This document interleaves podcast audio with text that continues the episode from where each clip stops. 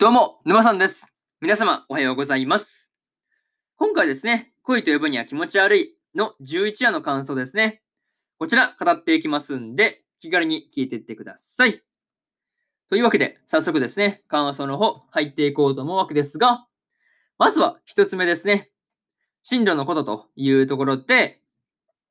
一花がですね、進路のことで随分とね、悩んでいたわけですが、まあね、確かにこう、他のみんながね、進路決まってる中でね、こう、自分決まってなかったら、そりゃね、普通は焦るよねっていう感じでした。うん。細かくね、こう、決まってる人もいれば、こう、大雑把な人もいるっていうところがね、すごいこう、リアリティ高めというかね、そういうところで見ていて楽しかったなというところですね。うん。そういうところを感じたよって話とか、うん。特にね、こう、リオがね、あの、弁護士になりたいっていうところですよね。弁護士になろうと思った、なんかね、決めた理由ですよね。あれがこう、弁護士かっこいいからね、そう。まあ、弁護士ってかっこよくねっていう話ですよね。うん。いや、それで決めちゃうっていうところが、なかなかこう、すごいというか、ワイルドというかね、なかなか すごいなというふうに思って見てました。うん。なかなかね、うん、職業かっこいい、かっこよくないで選ぶ人ってなかなかね、いないですからね。うん。そう考えると、普通にね、かっこいいっていう理由で選ぶあたりね、リオはすごいなというふうに思ったという話ですね。うん。いや、ましてすごいですよね。そう。なんかそういうところすげえなっていうふうに思ったよという話とか、あとはね、こう、会にもね、進路のことを相談していたわけですが、まあね、会はその、とりあえず文系の大学に進んで、大学の間でやりたいことを探すっていう感じでしたね。そう。またね、うーん、まあ、進路のことについてね、迷ってる一家に、こう、年上であるね、寮に意見を求めてみたらどうだっていう話をね、まあ、さりげなく振るところですよね。うん。なんかそういうところにね、会がこう、やるなっていうふうに、会もその辺ね、なかなかうまいことやるなっていうふうに思ったという話ですよね。まあ、その辺はね、やっぱりこう、量をアシストした形になるわけですが、まあね、本人としてはね、まあ、うん、ここまでいくとね、まあ、この二人にうまくいってほしいって思うのは普通なのかなっていうふうにはね、思ったりはするところでした。まあ、そういう点でね、こう、ナイスアシストという感じでした。そういうところで、まずね、一つ目の感想である、進路のことと、進路のことというところ、終わっておきます。で、次ですね、二つ目に入っていくわけですが、寮と父のことというところで、寮がですね、リオの友達である一花にね、片思いしてるっていう話がね、ついにリオのお父さんにバレてしまったわけですが、いや、この時はね、本当にこうどうなることかというふうに思いましたね。うん。まあやっぱりね、こう、まあ、そうだな、まあ、特にこう何事もなくてよかったと言いたいところなんですけど、まあ、口論だけで済んだだけでもまた良かったのかなっていうふうにはね、思ったりしました。うん。まあね、思っていた以上に大事にはならなかったなっていうのが正直なところではありますね。うん。なんかその辺は思ったよっていう話とか、あとはそうだな。うん、りょうとね、お父さんがその口論している時の、あの、複雑な、まあ、気分でね、こう、まあ、机に突っ伏してるね、りょうを見てると、なかなか、うん、辛そうだなっていう風に感じましたね。うん。なんかそういうところですよね。結構見ていて辛かったなっていうのはすごいよく感じるというか、まあ、本当にね、こう、なんかね、ああいうのが続くとね、ちょっと嫌にはなるかなっていう感じですよね。まあ、それはね、うん、利用的には仲直りというかね、もうちょっとね、こう、関係がマシにな、まあね、うん、関係がね、少しでも改善されればいいなっていうふうに思うのはね、ごくごく普通のことではないかというふうに思ったという話ですね。うん。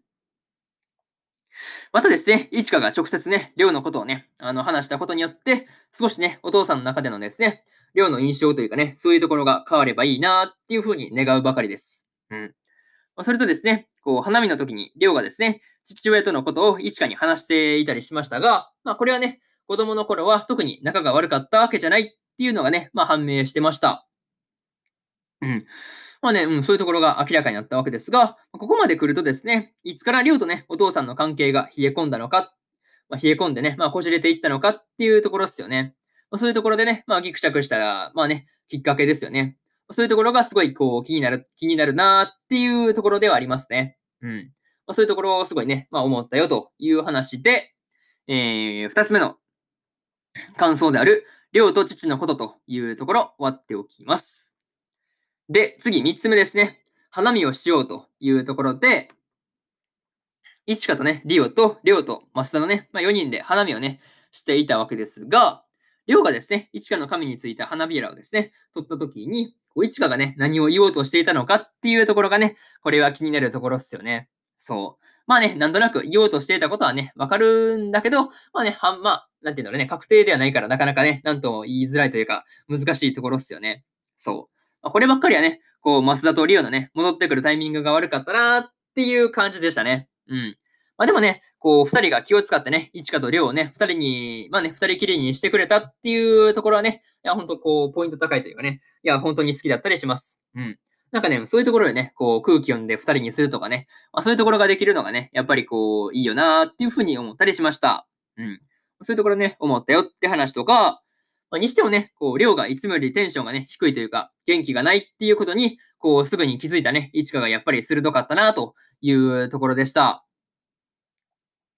でもね、こう、一花もですね、りょうのこと、まあね、りょうの、うん、自分の知らないりょうのね、話とかをですね、もっと聞きたいっていうふうにね、まあ、言って、こう、そうだな、まあ、りょうのね、話についてもっと食い込ん、まあね、あのー、踏み込んでいくというかね、うん、そういうところにですね、こう、一花が言まあね、そういうところ言ってるのを見て、こう、二人のね、距離とかもだいぶこう、縮まった感じで、すごいいいなっていうふうに思ったりしました。うん。そういうところですよね。なかなかその辺すごくいいなっていうふうに思って見てたんですが、まあね、これはね、そうだな。うん、難しいけどね。でもなんかこう、お互いのことを理解しようとしてるっていうところにね、すごいこう、いい雰囲気というか、うん、そういうところを感じたなっていう話でした。そういうところで、三つ目の感想である、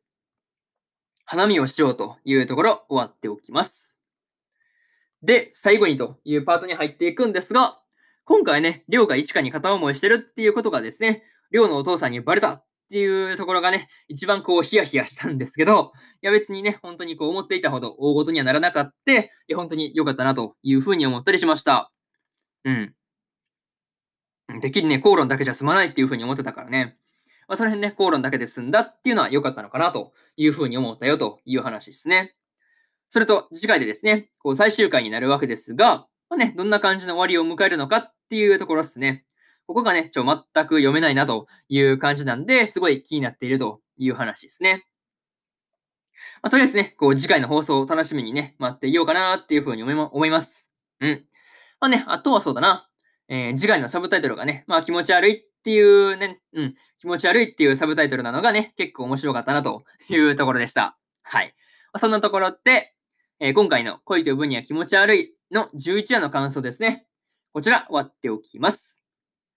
で、今までにもですね、1話から、えー、10話の感想は、